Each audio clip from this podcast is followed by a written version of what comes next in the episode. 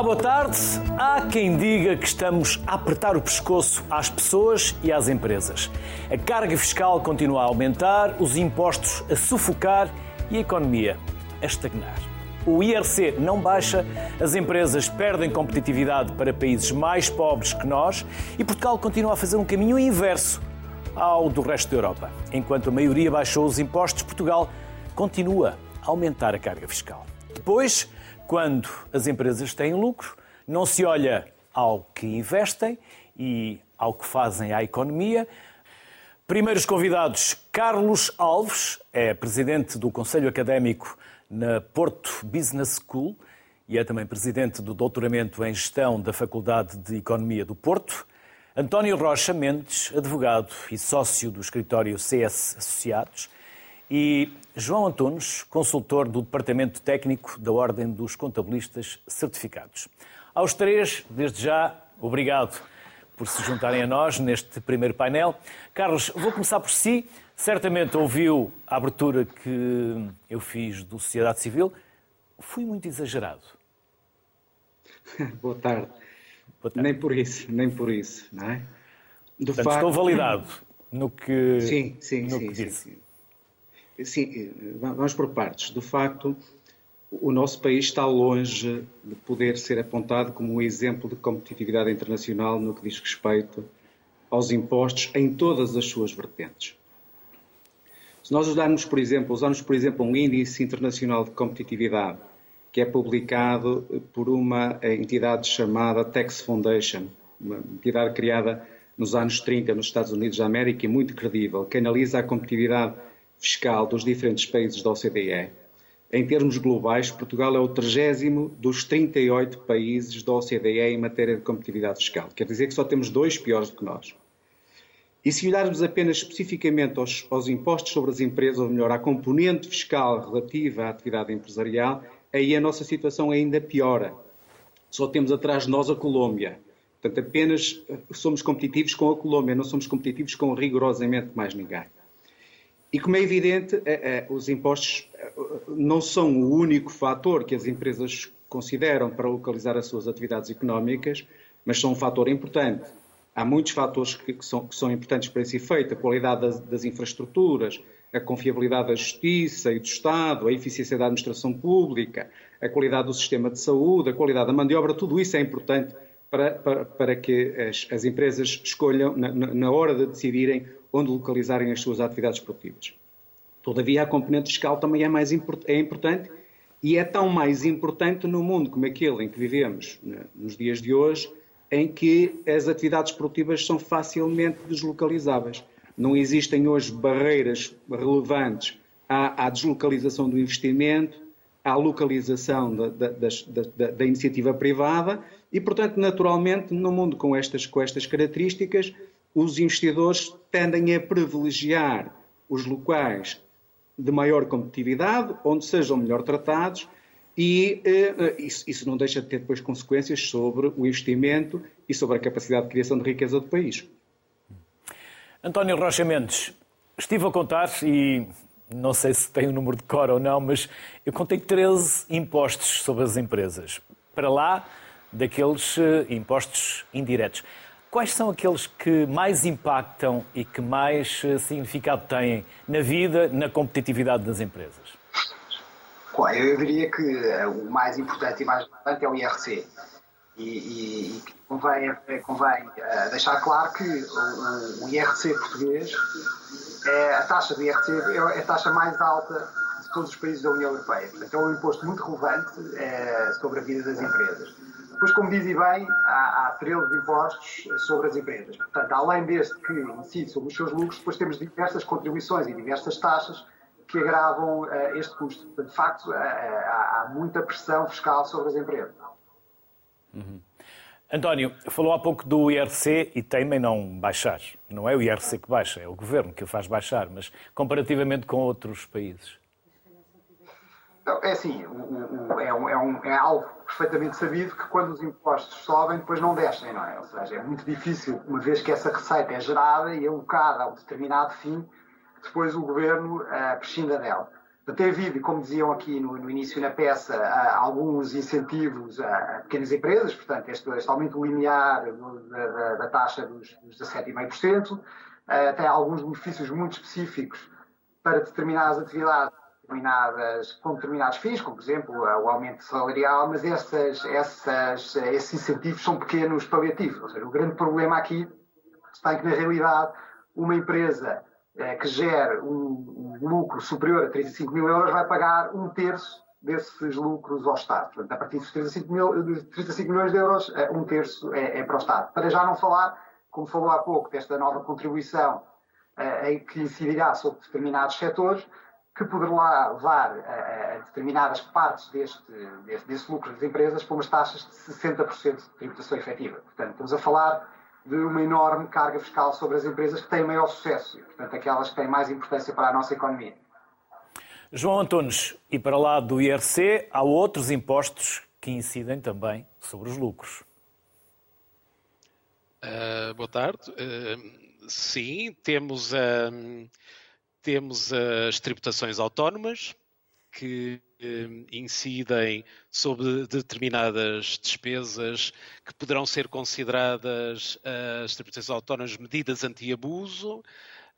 Podem ter sido 100%, nomeadamente, é? uh, sim, as despesas sobre viaturas ligeiras de passageiros é de facto representa alguma carga fiscal para as sociedades, é objeto de alguma polémica Pese embora, aqui nesta matéria, eu até entenda um pouco uh, uh, o espírito do legislador na medida em que, quando, foi, quando foram criadas, foram, uh, digamos, medidas anti-abuso, porque havia nas PMEs e nas empresas de cariz familiar muita tendência para alocar gastos com viaturas ligeiras de passageiros, normalmente mas isto é polémico, não é? Topo de gama uh, e, de facto, representa alguma carga fiscal as tributações autónomas, não só sobre despesas com viaturas ligeiras ou mistas, mas também em alguns setores de atividade, e aí poderá ser mais questionável a tributação autónoma sobre ajudas de custo e sobre quilómetros em determinados setores de atividade económica aí sim poderá representar um gasto que não devesse ser tributado autonomamente. Estou-me a lembrar uh, no setor da atividade que tem alguma expressão dos transportes rodoviários de mercadorias, porque é que devemos estar a tributar autonomamente as ajudas de custo pagas aos motoristas num setor de atividade que tem muita expressão em Portugal? Temos também, já foi aqui abordado a, a derrama estadual, eu acho curioso agora quando se fala nesta tributação sobre lucros inesperados, para alguns setores de atividade económica quase monopólio, como o setor da energia, mas já temos a derrama estadual, que é bastante gravosa, que, por exemplo, que é uma, é uma taxa que incide sobre o lucro tributável e que acima, por exemplo, só para terem uma ideia, acima de 35 milhões de euros é 9%. Mas se o lucro tributável de uma empresa, de uma, de uma média empresa, variar entre 1 milhão e meio e 7 milhões e meio de euros, tem a chamada derrama estadual de 3%. Portanto, e, e eu não consigo entender como é que Portugal não tenta uma experiência de outros nossos parceiros, uh, parceiros, Estados-membros, parceiros, uh, mesmo sabendo que a política tributária é uma matéria de decisão política, porque é que não tentamos uma experiência de parceiros como a Irlanda, por exemplo? Porque eu não consigo entender. Sei que a nossa política tributária é uma política, é, são decisões políticas, mas mesmo quando o governo era de outra cor, digamos mais liberal, ainda assim não houve coragem de se tentar experiências de nossos parceiros, experiências que resultaram, e o exemplo que nos vem mais à cabeça é a Irlanda, por exemplo. Falta saber se a Troika teria deixado acontecer. Mas mesmo antes da Troika, antes de 2015 não houve essa coragem. Carlos Alves, para pegando mim é uma no... coragem política. Claro. Carlos Alves, pegando no que João Antunes disse, se gostamos tanto de olhar para o que acontece noutros países, porque é que não olhamos no que toca à política fiscal? E será que, como dizia o João, esta experiência poderia mudar aqui um paradigma também para as empresas? Uh, nós, se não olharmos, temos que olhar. Uh, e, e, é inevitável, repare. As, as, taxas de IRC têm vindo a baixar um pouco por todo o mundo e na Europa também, sendo se calhar Portugal a única exceção na última década, e, e uh, a tal ponto que levou a que a administração norte-americana, como é sabido, tivesse liderado um, um, um movimento internacional para tentar estancar esta descida e conseguiu acordar numa taxa mínima de IRC de 15%. A Irlanda, que foi aqui invocada e muito bem, ia já com 12,5%, e foi com alguma relutância que a Irlanda aceitou subir a taxa dos 12,5% para os 15%. E torna-se inevitável, tarde ou cedo, que também nós desencadeamos esse caminho. Sob pena das duas uma. Ou condenarmos em definitivo os portugueses a terem salários baixos, ou nos condenarmos a termos apenas atividade económica nos chamados setores não transacionáveis, isto é, naquilo que não pode ser deslocado para o estrangeiro. Se não repare o seguinte, aquilo que possa ser deslocado vai naturalmente procurar um contexto fiscal mais favorável. O que significa que nós, para podermos concorrer com empresas localizadas, localizadas em jurisdições com taxas mais baixas, vamos ter que ter necessariamente resultados antes de impostos mais altos, margem antes de, antes de impostos mais alta. Num mundo competitivo, não é pela via dos preços que nós vamos conseguir criar essa margem sobretudo se não formos suficientemente inovadores. E se formos também, a inovação também se deslocaliza. Vai ser fundamentalmente pela via dos custos. E aqui pela via dos custos salariais. E, portanto, as duas, uma, ou nós nos vamos condenar a ter sistematicamente salários mais baixos que o resto da Europa, ou, ou então não vamos poder continuar a ter este handicap fiscal. Outra consequência possível é acabarmos com o investimento nos setores não transacionáveis, limitarmos a ter investimento na área das atividades que não podem ser deslocadas porque essas estão um pouco mais abrigadas da concorrência. E vamos continuar a ter empresas mais, mais endividadas. Porque uma outra forma de contrariar a taxa mais alta de IRC é termos empresas mais endividadas por duas razões. Primeiro, porque há uma discriminação positiva do capital alheio relativamente ao capital próprio em matéria da, da tributação vigente em Portugal. E, por outro lado, segunda razão, pelo custo do capital alheio é, por definição, por natureza, mais baixo que o custo de capital próprio e, portanto, uma forma das empresas baixarem o seu custo de capital e conseguirem competir, competir é endividando-se mais.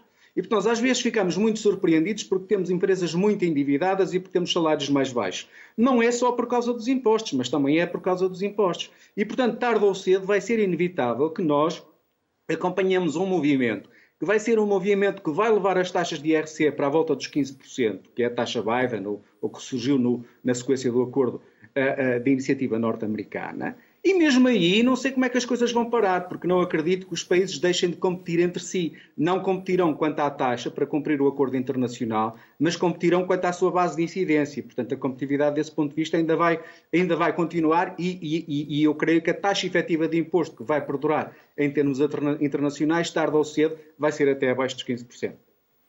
António Rocha Mendes, até para os empresários, esta política fiscal demasiado instável eh, causa muitos transtornos, e no caso até para quem quer investir. Quando os próprios fiscalistas dizem que eles próprios têm que andar constantemente a atualizar-se sobre as alterações eh, eh, e sobre os impostos que, vão mudando e que vão aparecendo, porquê tanta instabilidade? É porque o Estado necessita de cada vez mais receita, cada vez coletar mais impostos mais receita para pagar as suas despesas? Eu, eu acho que, em parte, essa é, essa é a questão. Portanto, há aqui uma lógica de uh, angariação de receita e, portanto, o Estado ou, o Governo é muitas vezes criativo na forma como vai procurar essas, essas receitas. Eu acho também há, sobretudo, o que eu acho é que há uma visão, ou uma falta de visão de longo prazo. Não há aqui um plano de longo prazo uh, de como é que, uh, por onde é que o IRC, em particular, irá ou deverá evoluir e uh, qual é a estratégia uh, do governo e do país uh, na tributação das empresas. Portanto, eu acho que aqui acima de tudo, além portanto, dessa, dessa criatividade fiscal, eu acho que existe aqui uma enorme falta de visão a longo prazo. Eu creio que esse é o grande problema. O que, o que leva a que todos os anos apareça alguma questão e uh, lá vamos nós mudar outra vez o código do IRC. Agora é a questão da, da, do, dos impactos do Covid, muda a taxa, de, muda os anos de reporte de prejuízos fiscais. Depois aparece um problema no emprego, vamos criar incentivos para o emprego. Portanto, estamos a criar uma série de remendos que não só tornam a nossa vida complicada, porque temos que todos os anos a, estudar o orçamento e assimilar todas as diferenças que existem, como cria uma enorme confusão e uma falta de confiança para, para os investidores. Portanto, eu acho que isto é o grande problema da, da nossa lei fiscal neste momento, além das, das taxas elevadas. João Antunes, quando falamos das empresas, por vezes esquecemos que os empresários também têm ou não literacia financeira. E no meio disto tudo, muitas das vezes os empresários ficam nas mãos dos contabilistas, dos seus departamentos de, de contabilidade. Não falta aqui também mais literacia financeira para os empresários? E de que forma é que as empresas se podem proteger perante tudo isto? Essa questão é muito pertinente e nós aqui na Ordem sentimos na pele precisamente a falta de conhecimentos de gestão, conhecimentos básicos do que é uma depreciação, do que é. E isso é diário aqui na relação que nós temos com os, uh, os empresários uh, e os nossos clientes é aflitivo. A Ordem tem feito um, um, um trabalho muito meritório de, de tentar fazer alguma pedagogia junto dos empresários, mas não é essa a nossa função, não é? A nossa função é regular eh, e apoiar eh, uma classe profissional. Uh, não sei, eu, é, é, uma questão gritante, sobretudo os nossos uh, PMEs e médias empresas e microempresas, a falta de conhecimentos básicos de gestão, uh, é, é gritante. Nós podemos fazer algum trabalho de pedagogia, mas deveria talvez ser uh, lançado, digamos, um programa governamental ao nível do Ministério da Economia, de pequenas sessões de gestão. Essa questão é, hum, eu acho que é fundamental, também passa pelo pelos bancos da escola, se me permitem, uh, poder dar alguns uh, conceitos básicos do que é gerir tesouraria.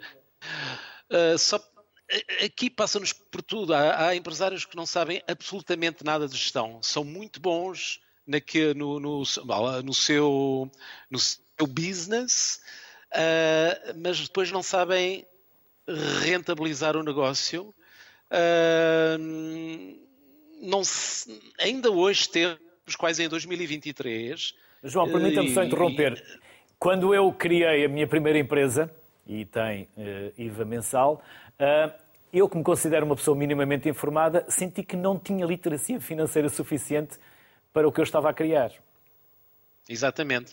Isso, uh, há, atualmente, há empresários que não sabem ler demonstrações financeiras, minimamente ler um balanço, uh, fazer a evolução do, dos últimos três anos do balanço, de, de uma demonstração de resultados uh, e, portanto, isso depois reflete-se naquilo que os meus colegas já aqui falaram. Isso depois reflete-se na competitividade das empresas na taxa de falhanço de novas empresas, de startups que o país precisa, mas que falha muito nestes miúdos que saem das, das faculdades de, de, de, engenharia que deviam ter, digamos, obrigatoriamente ao nível das faculdades, uh, noções básicas de como gerir uma empresa, porque senão assim não vamos lá. Em termos de, de competitividade, assim não vamos lá.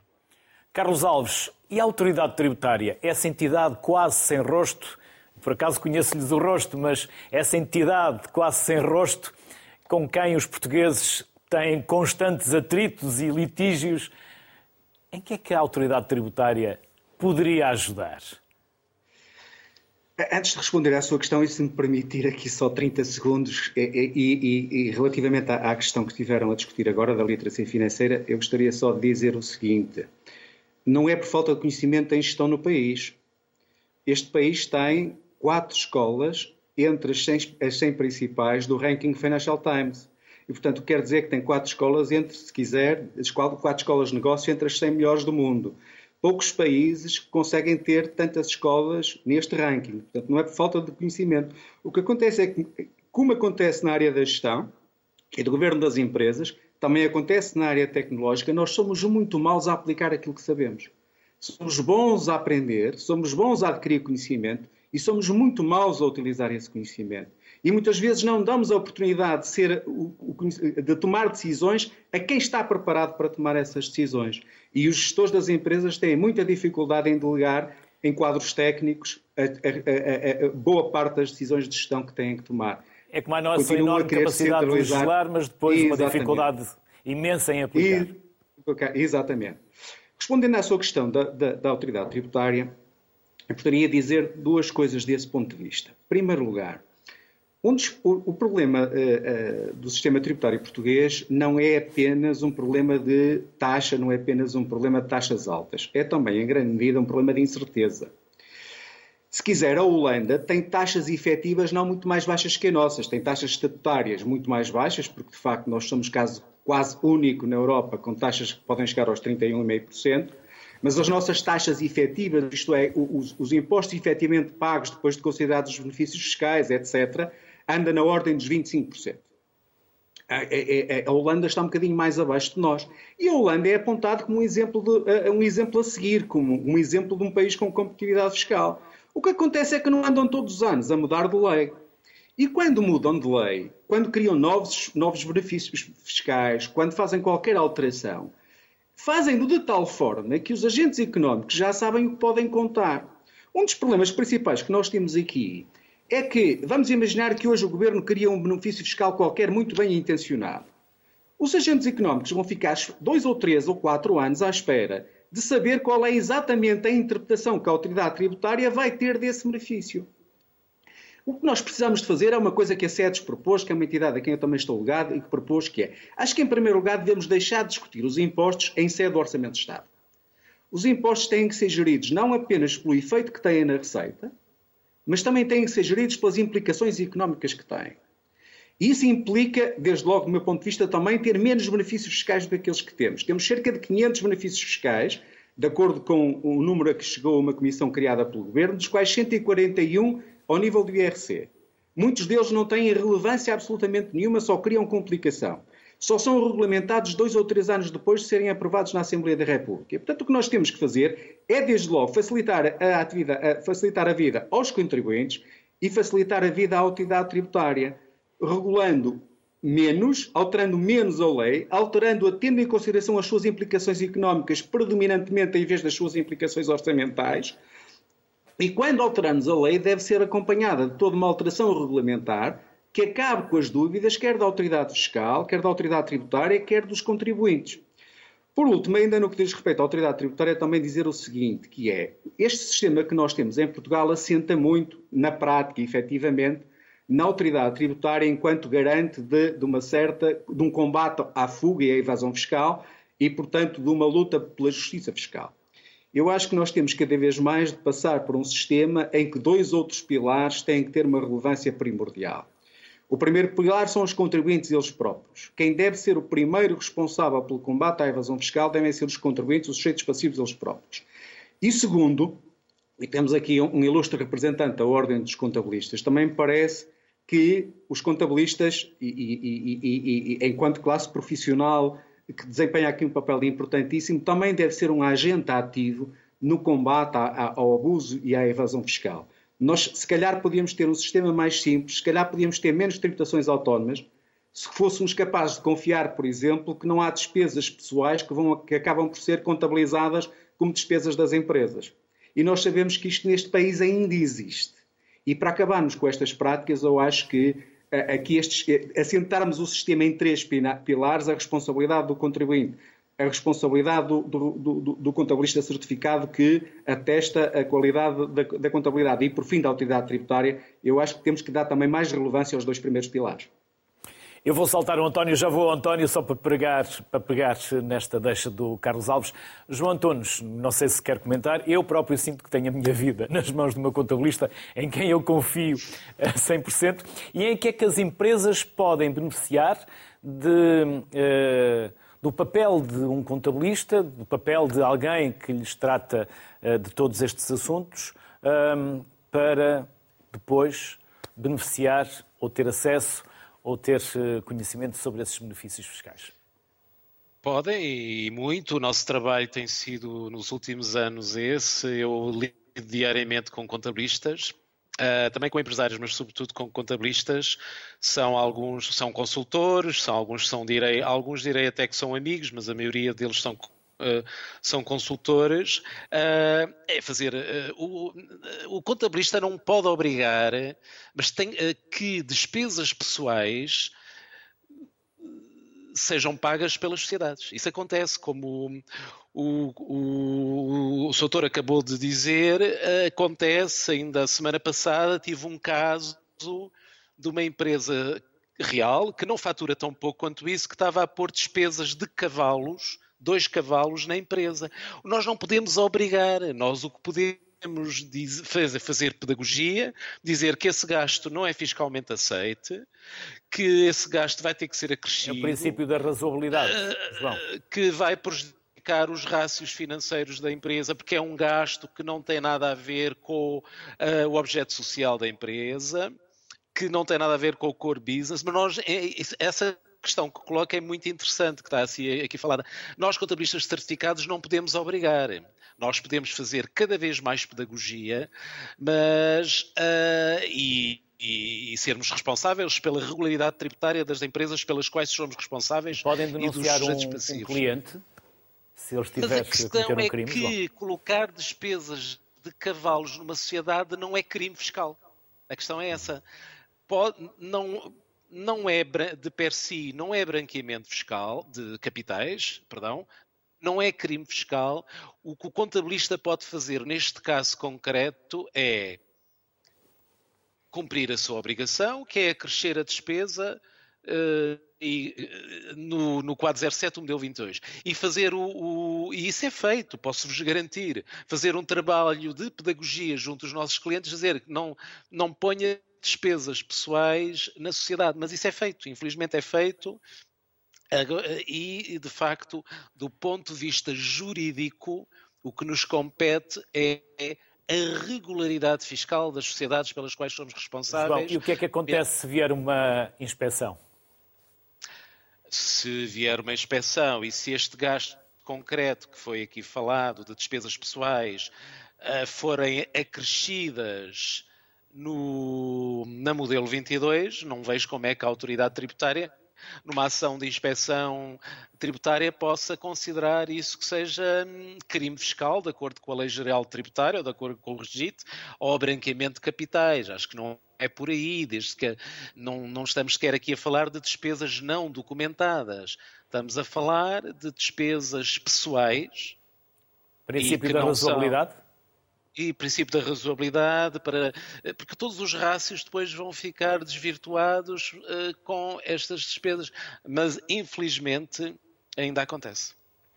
António Rocha Mendes, e todo este dinheiro chega efetivamente à economia?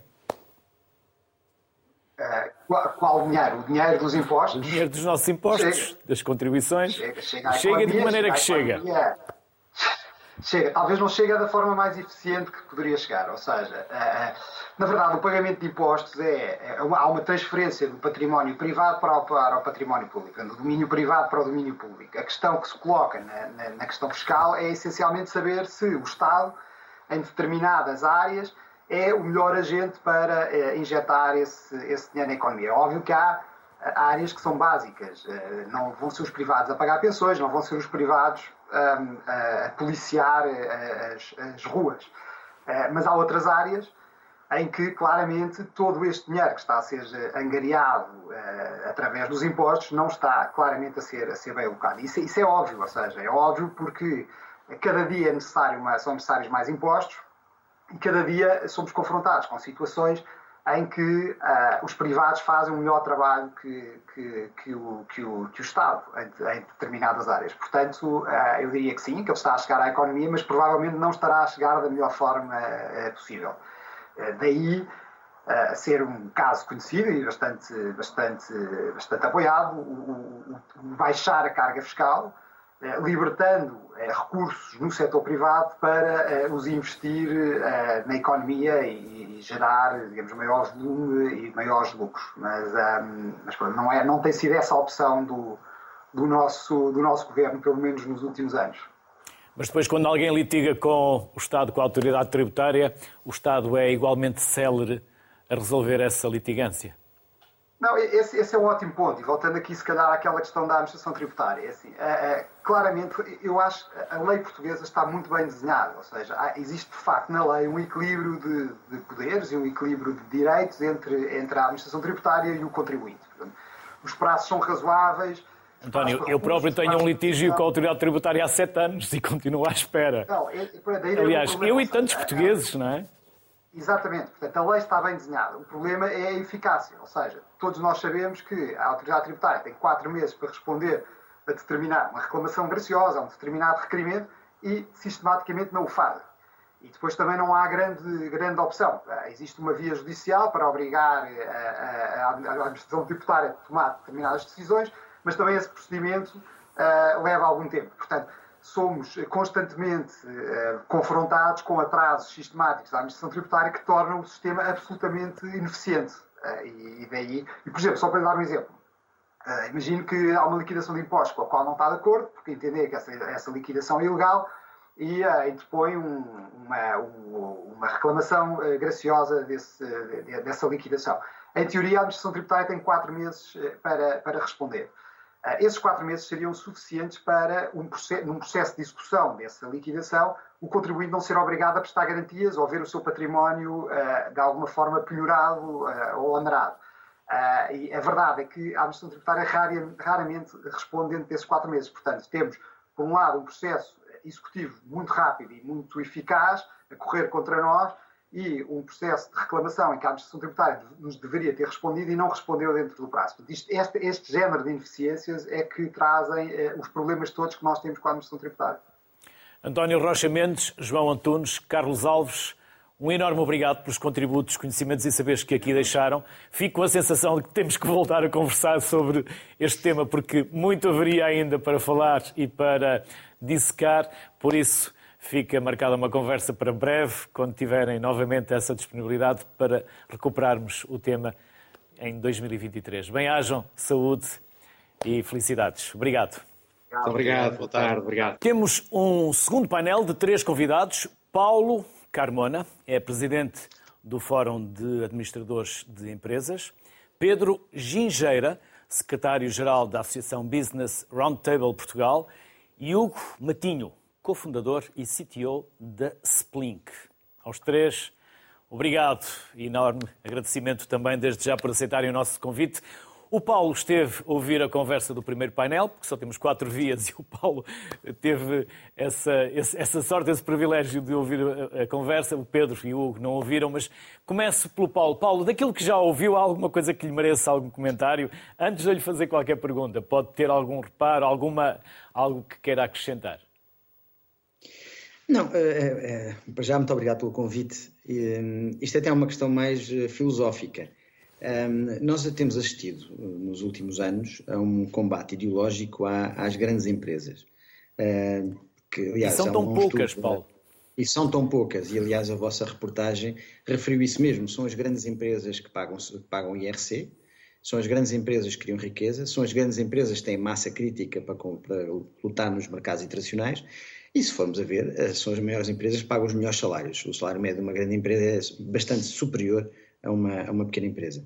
Um, eh, nós temos, aliás, o estudo da Coteca, há quatro anos atrás, veio, veio falar, uh, um estudo, veio encomendar um estudo da Deloitte, e que falava no Val da Morte. O Val da Morte é um, é, um, é, um, é, uma, é uma ausência de empresas acima dos 50 trabalhadores. Nós até 50 trabalhadores temos bastantes. É startups, quando uma pessoa é uma startup é carinhada, é bom, tem aquelas luzes todas da Web Summit, e depois passa a ser uma empresa, começa a ser tolerada, é um pequeno empresário, lá mas lá vai ter os apoios, o IAP, etc. Depois, de repente, quando passa dos 50 trabalhadores, passa a ser considerada uma, uma, uma, grande empresa, começa a ter as inspeções, começa a ter um tratamento tributário um bocadinho mais atento. Portanto, e depois, quanto, quanto mais sobe na escala dos trabalhadores, mais sobe na escala, da, digamos, da reputação de malandro.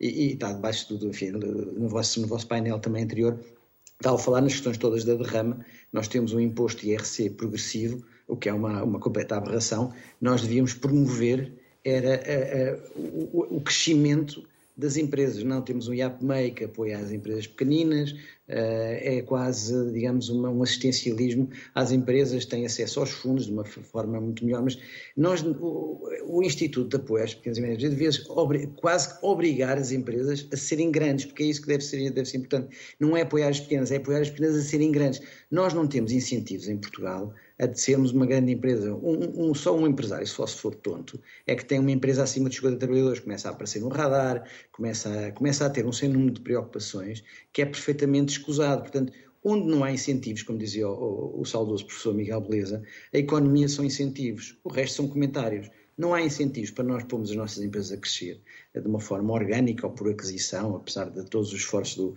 e, e, bem intencionados do ministro Cisa Vieira em termos de consolidação empresarial, mas de facto não há essa, não há essa vontade. E claro, Portugal acaba por estar num, num mercado muito, muito atomizado, em que grande parte das empresas, não é só única em Portugal, mas em Portugal é, é esmagador, em que as empresas são apenas negócios e, e constituem-se quase para, enfim, a, depois a, a, junção do pessoal com, com a empresa, eh, e depois as pessoas vão vivendo, é, como dizia o poeta O'Neill, as pessoas tratam da vida e, os portugueses tratam da sua vidinha. E de facto nós continuamos aqui no ramo-ramo sem apostar claramente no, no, crescimento das empresas. E depois, como vocês disseram na peça e muito bem, apenas meio por cento é que paga IRC.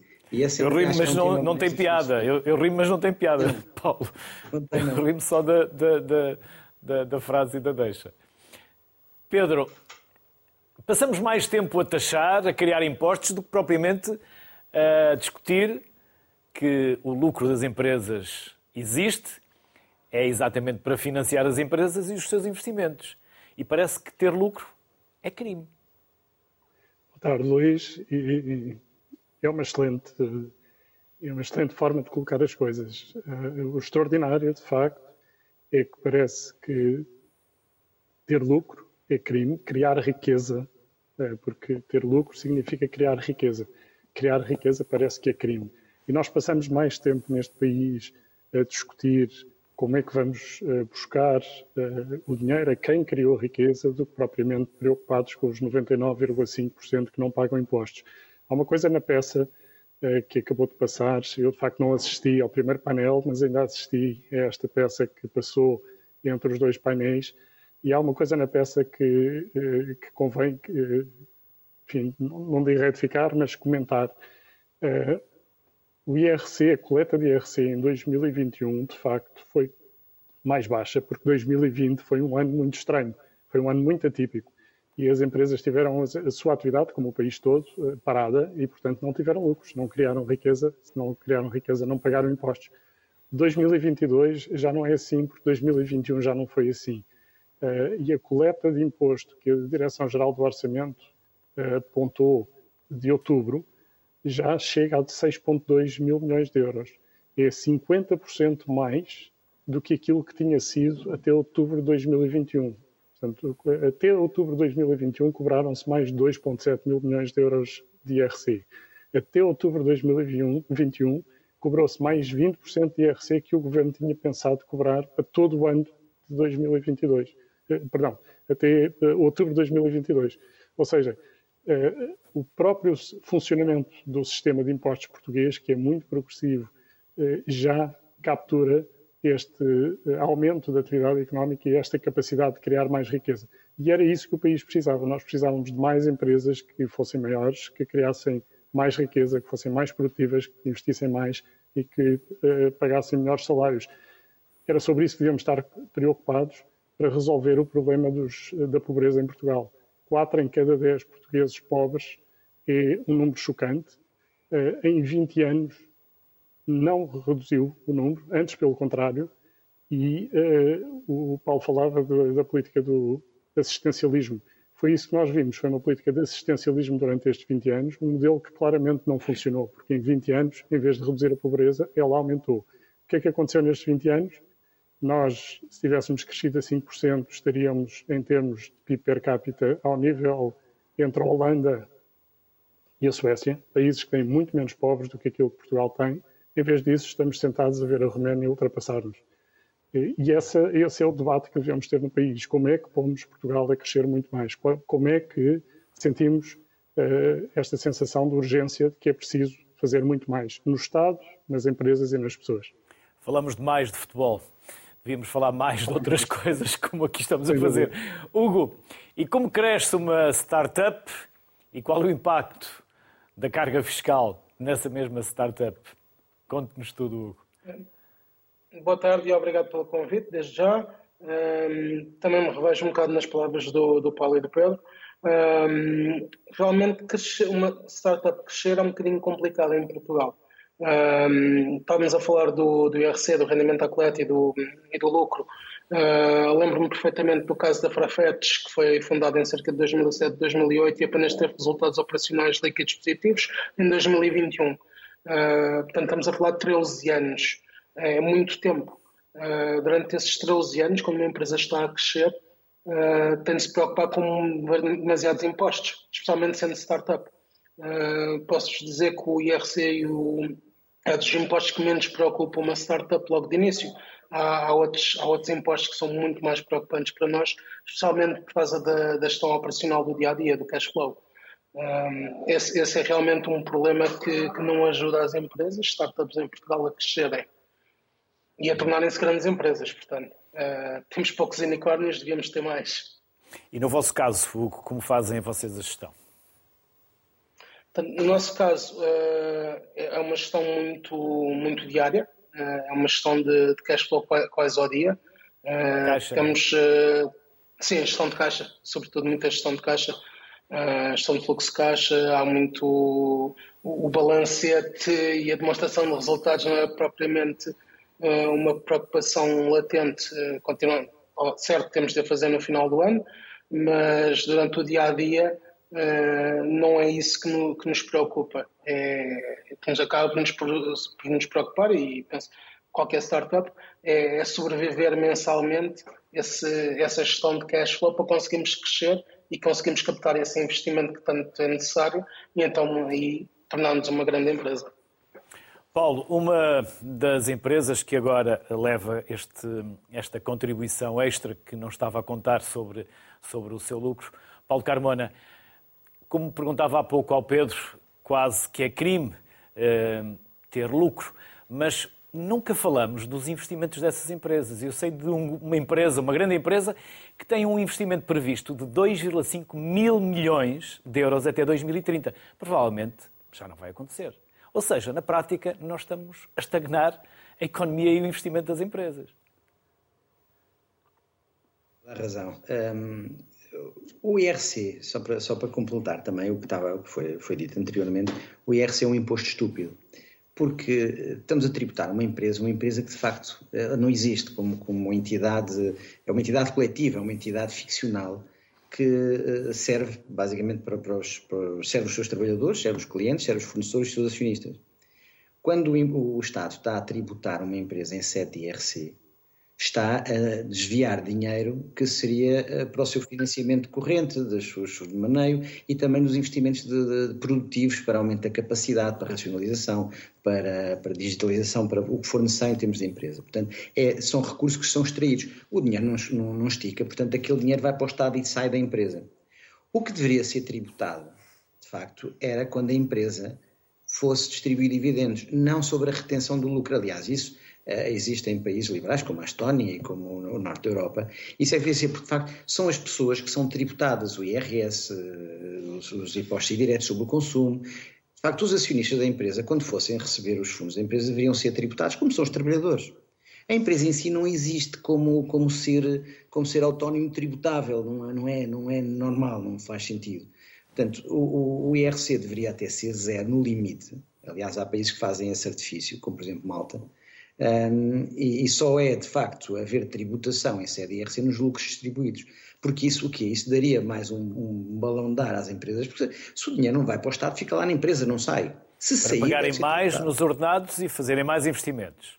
Precisamente, porque o dinheiro não dá para tudo. A empresa, os fundos que recebe, ou é para investir, ou é para investir, ficam na empresa para investir, ou é para pagar aos funcionários, ou é para pagar aos acionistas. Paga aos funcionários é tributado, paga aos acionistas é tributado. O que lá fica não deveria ser tributado. Essa é, é, digamos, a escola de pensamento normal que é em vigor hoje em dia, e de facto, como também foi dito no painel anterior, eh, Portugal basicamente estagnou no seu IRC, até agravou. Nós, no início do século, eh, há 20 anos atrás, estávamos mais ou menos a meio da tabela no IRC, estávamos em 14, 15 em termos de, de castigo fiscal às empresas e hoje em dia estamos basicamente em último lugar, tornando-nos um dos países menos atrativos para investir e de tão necessitados que nós estamos de investimento em Portugal. Claro que depois as pessoas, as empresas acabam por investir, ainda há bem pouco tempo o investimento foi desviado no agroflorestal, foi desviado daqui para a Galiza, porque lá tem apoio do PRR e vários apoios a nível fiscal, etc. E aqui em Portugal nós apenas temos uma, uma necessidade enorme de, de combater o déficit, de combater a dívida,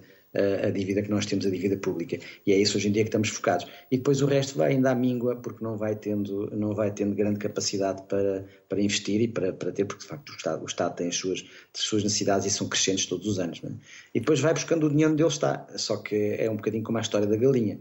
Se nós vamos cada vez tributando mais ovos, cada vez vão nascendo menos pintainhos conseguimos fazer as omeletes hoje, mas se calhar amanhã já ninguém come frango, ou vai comendo cada vez menos frango e vai vendo menos ovos. Desculpa lá a linguagem um bocadinho básica, mas é isso que está a passar. O Estado vai arrecadando cada vez mais ovos às empresas, as empresas vão que, que, ficando com menos capacidade na sua tesouraria e no seu fundo de maneira para fazer face aos seus investimentos. Mesmo empresas que não distribuem lucros. Empresas que querem reter, normalmente as startups, empresas querem reter para o seu próprio desenvolvimento orgânico, ou mesmo por aquisição. Não conseguem, porque o Estado vai lá buscar numa parte muito grande e não faz muito sentido. Mas, eh, enfim, este é o, é o que, é o que suscita a conversa anterior e também do painel e da vossa peça. Paulo, esta pergunta é para si, mas é depois também para o Pedro e se o Hugo também quiser ir por aí, também o poderá fazer. Paulo, o diagnóstico está feito. O que é que falta? É uma questão ideológica? Uh Neste momento é uma questão ideológica. Neste momento temos um governo que faz uma, faz uma política de direita de contenção orçamental e de, uh, para, para, tentar pôr a dívida pública abaixo de 100%, uh, o chamada austeridade, ou contas certas, ou as narrativas que quiseram criar, mas de facto estamos sob um regime de austeridade. Repara, os, os apoios que chegaram ao Covid às empresas foram na base dos 10, 20%, os impostos sobre os combustíveis não têm nada a ver com os impostos lá fora, é dos auto-vouchers, agora de repente já está outra vez a subir. Portanto, é, é, um governo que está muito preocupado com a estabilidade, com a estabilidade orçamental e com a estabilidade macroeconómica e depois faz políticas um bocadinho às vezes populistas na, na questão das margens sobre os combustíveis ou agora sobre o imposto sobre, sobre os grandes lucros ou os impostos excessivos ou extraordinários, um, o que aumenta a, a instabilidade fiscal e a expectativa dos, dos investidores portugueses e estrangeiros face, face ao, ao, que vai acontecer. Portanto, eu acho que nós vivemos num, num, espectro ideológico de tentar um governo um bocadinho à direita e compensar com políticas sociais e políticas populistas e demagógicas à esquerda de combate às empresas, uh, para tentar estar ali um bocadinho na, na, questão de charneira. Agora, mesmo nos, na questão dos outros partidos e tirando a, a fase ideológica, este é o, é o, governo se calhar mais ideologicamente mais, mais, mais anti-empresas desde, desde, desde que a geringonça foi constituída, incluindo obviamente a geringonça, e, e, e, de facto essa, essa narrativa não, não vai fugir. Nós estamos hoje em dia debaixo dessa, dessa, dessa, dessa ideologia bastante, bastante castigadora das empresas e o resultado vê-se Portugal a afundar-se no ranking, Portugal os salários cada vez mais estagnados e, e nota-se uma enorme estagnação, uma enorme falta de ambição dos empresários, mas também dos portugueses no modo geral, Uh, os portugueses querem, querem subir, querem ter carreiras, acabam por ser mais tributados, as empresas, idem aspas, só têm chatice e, e, de facto não há essa, essa vontade e essa capacidade. Nos outros governos, nos outros casos, sem, sem, sem desculpar ninguém, mas há depois de uma falta de coragem, uh, chegando, chegando ao, ao, um antigo governante chamava-lhe o síndrome do terreiro do passo, porque de facto os diagnósticos estão feitos, uh, o FAI tem, a SEDES tem, o Business Roundtable também tem, está a fazer um trabalho meritório, mas os diagnósticos estão lá, mas depois é o, o, o fazer, o guião para um, um, governante quando chega ao terreno do passo, olha, tens aqui para fazer. E haja coragem, ah, porque depois há, o, há um complexo, estamos a ajudar as empresas, o que é que eles poderão dizer.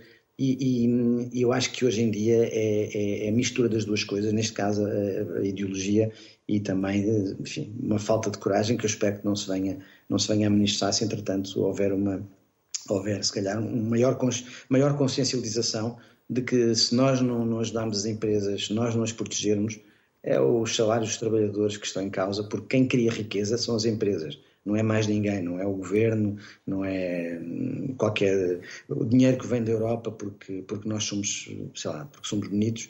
Tem uma e, fatura. E se não há esse apoio às empresas, não vale a pena, quer dizer, isto vai Portugal continuar um país estagnado, baixar, baixar os braços e infelizmente eh, os salários não vão crescer e cada vez as condições de vida dos portugueses vão piorar e o nosso risco de pobreza que tem aumentado todos os anos vai continuar assim.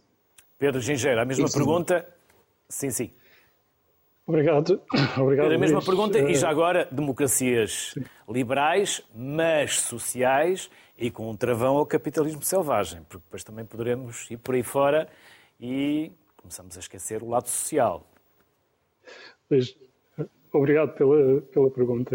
Eu não teria, eu não sei se lhe chamaria um tema ideológico, eh, mas creio que tem a ver com, se calhar podemos chamar isso ideologia, talvez seja educação tem a ver com isso e tem a ver com ambição. Tem a ver com nós acreditarmos, antes de mais, que, não sei, estava a ouvir o Paulo falar sobre o síndrome do Terreiro do Passo. Não é só o síndrome do Terreiro do Passo, eh, porque, eh, e sobretudo aqui na Associação Business Roundtable Portugal, acreditamos que quem cria riqueza, como o Paulo dizia, são as empresas. E criam riqueza as empresas e as pessoas. E essas eh, são livres, devem ser livres de poder fazê-lo, de poder criar riqueza. E, portanto, se chamarmos a isso ideologia, então sim, eh, se calhar há um problema ideológico em Portugal que continua a privilegiar o assistencialismo e não esta autonomia, este querer fazer. Temos também o Luís aqui de uma, de uma startup que é exatamente o exemplo do querer fazer, do levantar, sair do lugar, tomar riscos, fazer e às vezes corre mal, mas quando corre mal aprende, tenta-se outra vez até que dê certo. E isso é o que o país precisa.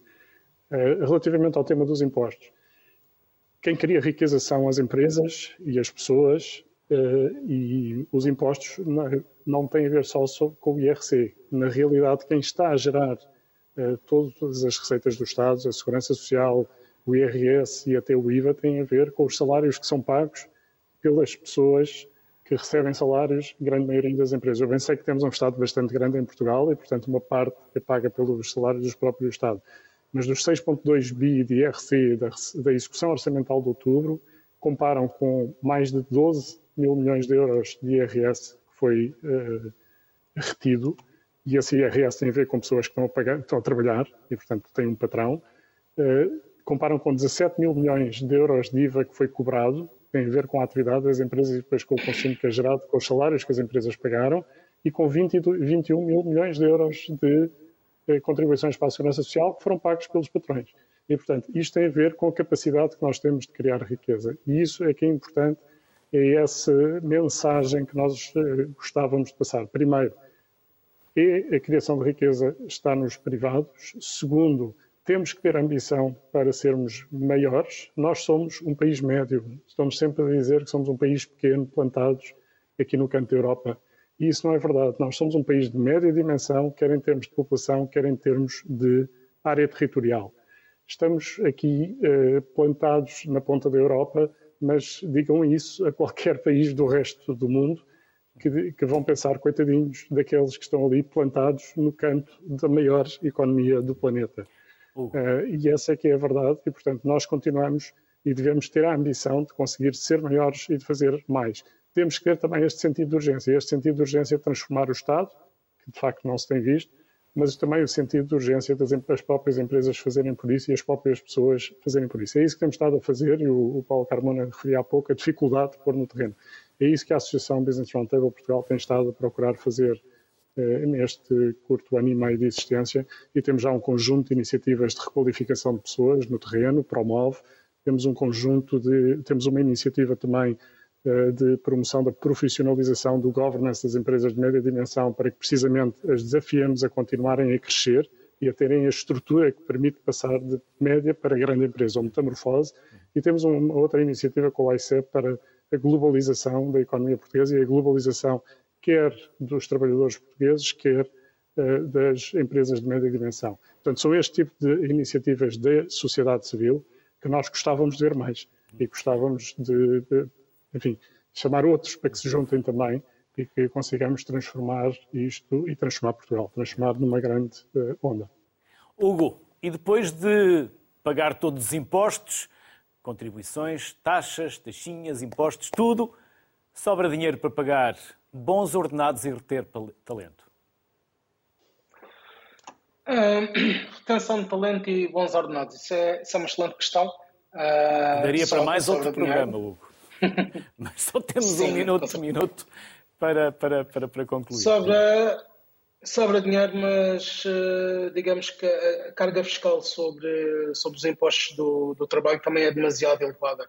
Não há, não há muitas ajudas por parte do governo, esta parte toda de assistencialismo relativamente aos outros impostos existe, mas relativamente aos impostos do trabalho não existe. E esses, quando somos uma startup, acabam por ser, grosso modo, aqueles mais impactantes. Eu, quando quero reter talento, Uh, vou ter de pagar um premium, faço uma, faço uma empresa já estabelecida, porque sou uma startup, ninguém me conhece, é? tenho, tenho essa preocupação. Uh, portanto, não, não é propriamente fácil essa, essa gestão de caixa para conseguir eh, pagar uh, vencimentos, bons vencimentos a, a, colaboradores e reter talento. Hugo, Matinho, Pedro, Gingeira, Paulo, Carmona, aos três, muito obrigado pelo tempo que nos dedicaram, Obrigado, pelos conhecimentos e saberes que connosco também partilharam.